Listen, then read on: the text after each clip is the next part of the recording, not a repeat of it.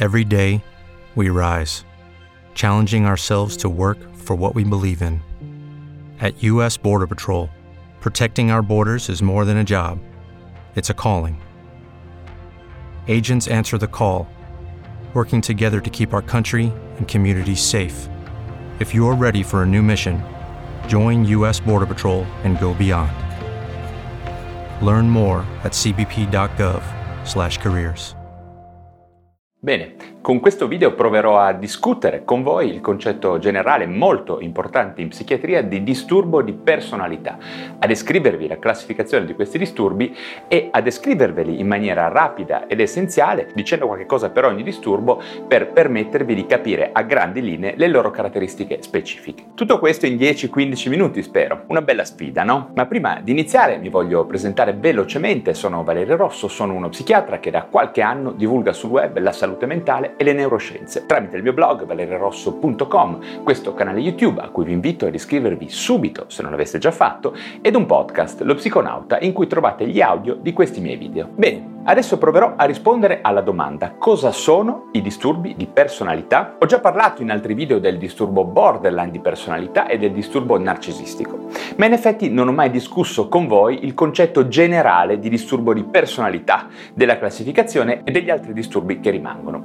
E sono molti. Tutti insieme danno origine ad una classe di psicopatologia molto variegata ed interessante, sebbene non facile da diagnosticare nel mondo reale e sicuramente di difficile gestione sul piano terapeutico. Ma prima di entrare nello specifico dei singoli disturbi della loro classificazione, una piccola premessa che devo fare è quella relativa a che cosa sia in effetti la personalità, anche se ho già fatto un altro video specifico a riguardo che vi metto in sovraimpressione. Temperamento, carattere e personalità sono tre concetti profondamente interconnessi, sono tre stratificazioni successive delle complesse caratteristiche che compongono il nostro modo di essere e di relazionarci con gli altri. Per essere molto semplici e schematici vediamo che il temperamento temperamento rappresenta il nostro bagaglio biologico, la nostra genetica, le nostre fondamenta, ovvero come nasciamo. Più o meno disposti di base all'aggressività, più o meno empatici e competenti nella relazione, più o meno determinati e proattivi. Certo, tutti questi optional, queste caratteristiche di base in qualche maniera ereditate, si innescano poi sulle nostre esperienze di vita precoci,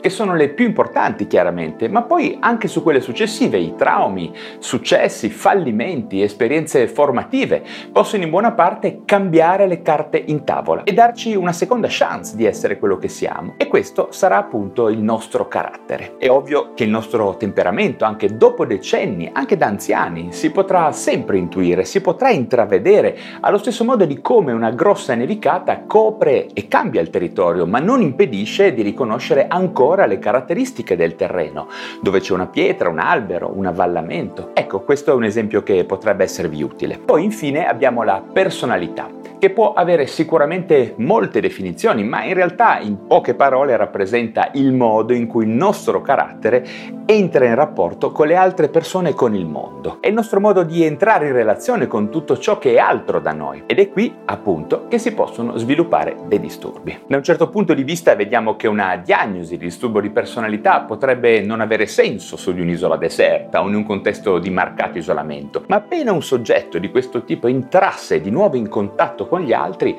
in particolar modo nel contesto di relazioni significative come ad esempio la famiglia, il partner, gli amici, il lavoro. Ecco che in questi contesti avremo una rapida riattivazione dei tratti di personalità disfunzionali che fanno subito sentire il loro peso e tutto il loro potenziale di gravità, in particolare, come vi dicevo in altri video, per alcuni disturbi, vedi il borderline, il narcisistico, l'antisociale o l'istrionico, ma un po' tutti in realtà. Ok, dopo questa premessa d'obbligo vi voglio quindi fornire fornire una definizione generale di disturbo di personalità come punto di partenza. I disturbi di personalità sono sindromi, sindromi cliniche caratterizzate dalla presenza di tratti di personalità appunto disfunzionali, rigidi e pervasivi come impulsività, intolleranza alla frustrazione, istrionismo, mancanza di empatia e molti altri che definiscono un modello patologico, abituale e stabile di esperienza interiore, ovvero di come stiamo, come ci sentiamo in relazione agli stimoli provenienti provenienti dal mondo esterno e come ci comportiamo in relazione a questi stimoli e all'interpretazione che diamo ad essi. Il modo di sentire e di essere di un paziente affetto da un disturbo di personalità dovrà ovviamente essere marcatamente diverso dalle aspettative del contesto e della cultura di appartenenza e soprattutto sarà molto rigido e immodificabile,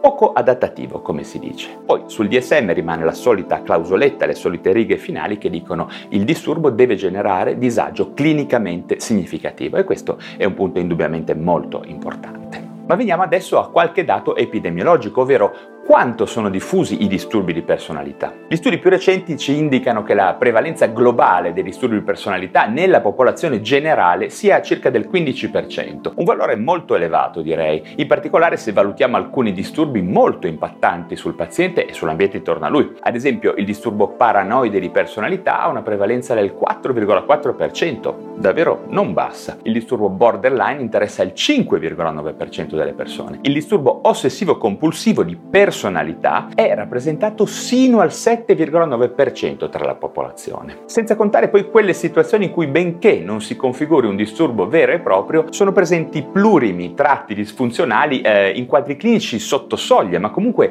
in grado di far sviluppare disagio. Insomma, sono dati molto elevati che spiegano in parte il motivo del grande disagio e della pressione in un mondo sempre più popolato e in cui i rapporti sono sempre più stretti, obbligati e difficili da gestire. Bene, rispetto invece alle cause, vediamo che le idee di chi si occupa di questo delicato argomento sono tutt'altro che chiare. In effetti, per dirlo in parole povere, si valuta che un disturbo di personalità emerga dalla complessa e caotica interazione di un bagaglio genetico predisponente con esperienze precoci disfunzionali, traumatiche e di danno psicologico in contesti personali, cognitivi ed affettivi di scarsa capacità di rielaborazione, ovvero di una serie di sfortunati eventi biologici e psicologici che questi soggetti hanno subito e che li porteranno poi a sviluppare dei tratti di personalità che li faranno soffrire e che faranno soffrire le altre persone, le persone intorno a loro. Ok, ma veniamo adesso ai vari disturbi e alla loro classificazione. Vediamo che il DSM-5, il nostro manuale diagnostico e statistico di riferimento con cui definiamo i vari disturbi mentali, continua a suddividere i vari disturbi di personalità in tre principali raggruppamenti, tre cluster, se utilizziamo il termine in inglese, chiamati A, B e C. Il cluster A include i disturbi paranoide, schizoide e schizotipico, ovvero parliamo di soggetti che in generale mostrano caratteristiche simili di comportamento bizzarro, eccentrico e strano, con delle caratteristiche che li avvicina a certe diagnosi psichiatriche maggiori come disturbi deliranti o la schizofrenia, sebbene non ne soddisfino assolutamente i criteri di gravità. Per quello che riguarda il cluster B, vediamo che questo gruppo è costituito da disturbi antisociale, borderline, istrionico e narcisistico di personalità. Come potete immaginare, se avete già visto altri miei video, i soggetti di questo gruppo sono accomunati da un comportamento instabile, drammatico ed iperemotivo. Infine poi abbiamo il cluster C che include il disturbo evitante,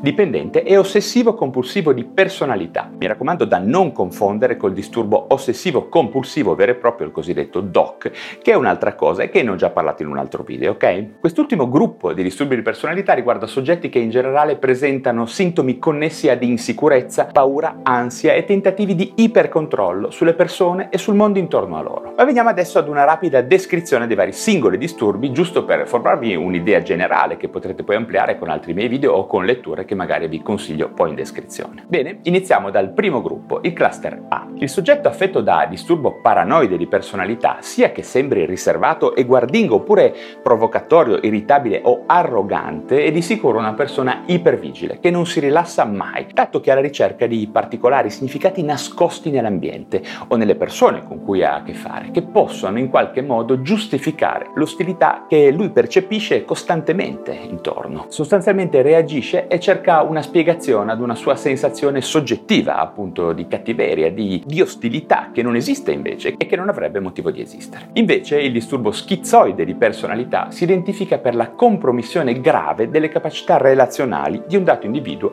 che risulta distaccato, ritirato e disorientato isolato dagli altri, per nulla interessato nella relazione con le altre persone, con le quali esprime una gamma di espressioni emozionali d'altra parte molto limitata. Sono persone queste che spesso si autoisolano e che sono marcatamente a disagio se obbligate a stare in contesti sociali. Per chiudere il cluster A abbiamo il disturbo schizotipico di personalità. Questi soggetti presentano comportamenti eccentrici, bizzarri, spesso in concomitanza di fini distorsioni percettive e di giudizio. Componenti quest'ultime che lo fanno vagamente assomigliare al disturbo schizofrenico, benché non ne siano per nulla soddisfatti i requisiti poi diagnostici. Queste persone possono provare esperienze insolite di pensiero magico, illusioni corporee, bizzarre, idee di riferimento, telepatia, UFO, esperienze mistiche spesso molto insolite. Per quello che riguarda invece il cluster B, inizierei dal disturbo antisociale di personalità che riguarda quei soggetti che presentano comportamenti socialmente irresponsabili, irrispettosi dei diritti degli altri, incapacità di empatia e di conseguenza assenza di regole morali e senso di colpa rispetto ai loro comportamenti, con possibilità di agire comportamenti anche violenti o sadici. In qualche modo l'antisociale mostra delle affinità e si sovrappone abbastanza al vecchio concetto di psicopatia. Passiamo poi al disturbo borderline di personalità di cui vi ho già parlato abbondantemente in un precedente mio video che vi segnalo e a cui vi rimando.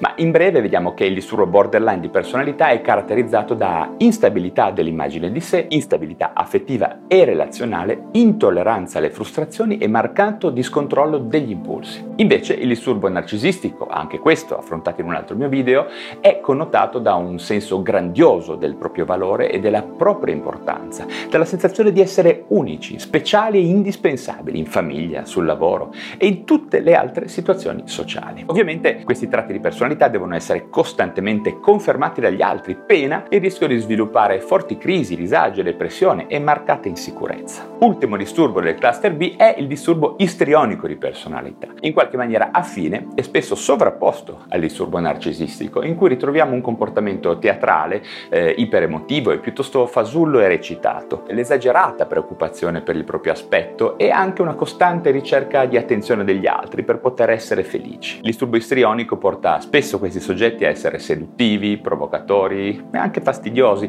tutto indirizzato verso il fine ultimo di non passare inosservati, di ricevere attenzione e ammirazione. Infine vi parlo del cluster C, l'ultimo di questi gruppi, iniziando col disturbo evitante di personalità. In questo caso abbiamo delle persone caratterizzate da una modalità pervasiva di ansia e disagio che riguarda tutti i contesti sociali e le relazioni in cui si ritrovano, in particolare in ambito lavorativo o familiare allargato, feste, ritrovi e cene. In generale questo disagio è connesso al timore della disapprovazione o della sensazione di essere giudicati ridicoli o inadeguati. Per queste ragioni le persone con questi tratti di personalità faranno di tutto per restare in disparte o non partecipare ad eventi sociali. Abbiamo poi il disturbo dipendente di personalità, che è definito dall'impellente necessità di accudimento, di protezione e di attenzione da parte delle persone di riferimento, come madre, padre, marito o compagno, che conduce poi quasi sempre a un comportamento eccessivamente sottomesso e remissivo, quindi insoddisfacente per la persona. Sono questi degli individui che da soli appaiono spaesati e incapaci capaci di autodeterminarsi, di vivere in maniera autonoma. Infine abbiamo poi il disturbo ossessivo-compulsivo di personalità, che lo voglio ripetere,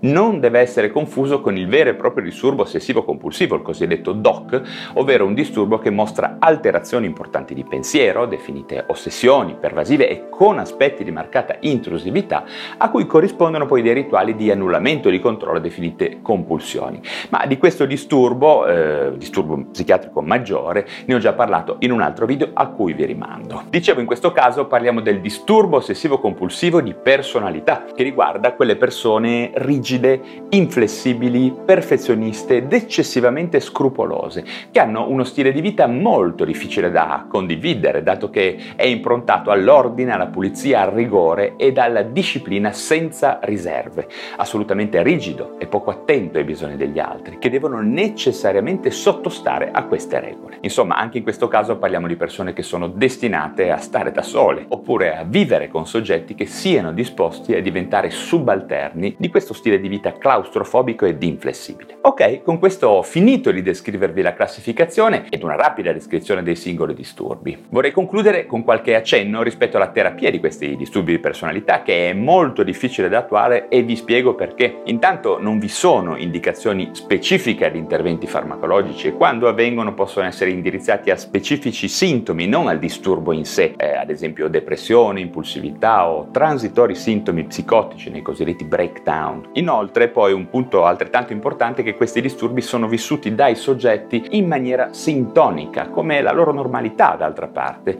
e spesso attribuiscono agli altri la causa del loro malessere, per cui non è facile che sviluppino la giusta consapevolezza per iniziare un intervento psicoterapeutico, che invece è il vero modo per curare questi soggetti. Spesso queste persone giungono da un terapeuta per altre ragioni e poi se il medico o lo psicologo sono competenti in questo ambito potranno essere aiutati in maniera indiretta a sviluppare consapevolezza e provare a cambiare. Ok, come potete immaginare questo argomento è immenso e molto molto interessante, ma per adesso mi fermo qui, con l'idea di ritornarci magari in futuro. Bene, grazie come sempre della vostra preziosa attenzione, spero di essere stato interessante e utile per voi. Nel caso vi chiedo di darmi un like e di iscrivervi subito a questo mio canale YouTube o al podcast Lo Psiconauta, a seconda del canale digitale da cui mi state ascoltando. Date anche un'occhiata al mio blog valerorosso.com in cui potrete approfondire molti di questi argomenti legati alla salute mentale e alle neuroscienze. Bene, ancora grazie e ci vediamo al prossimo video.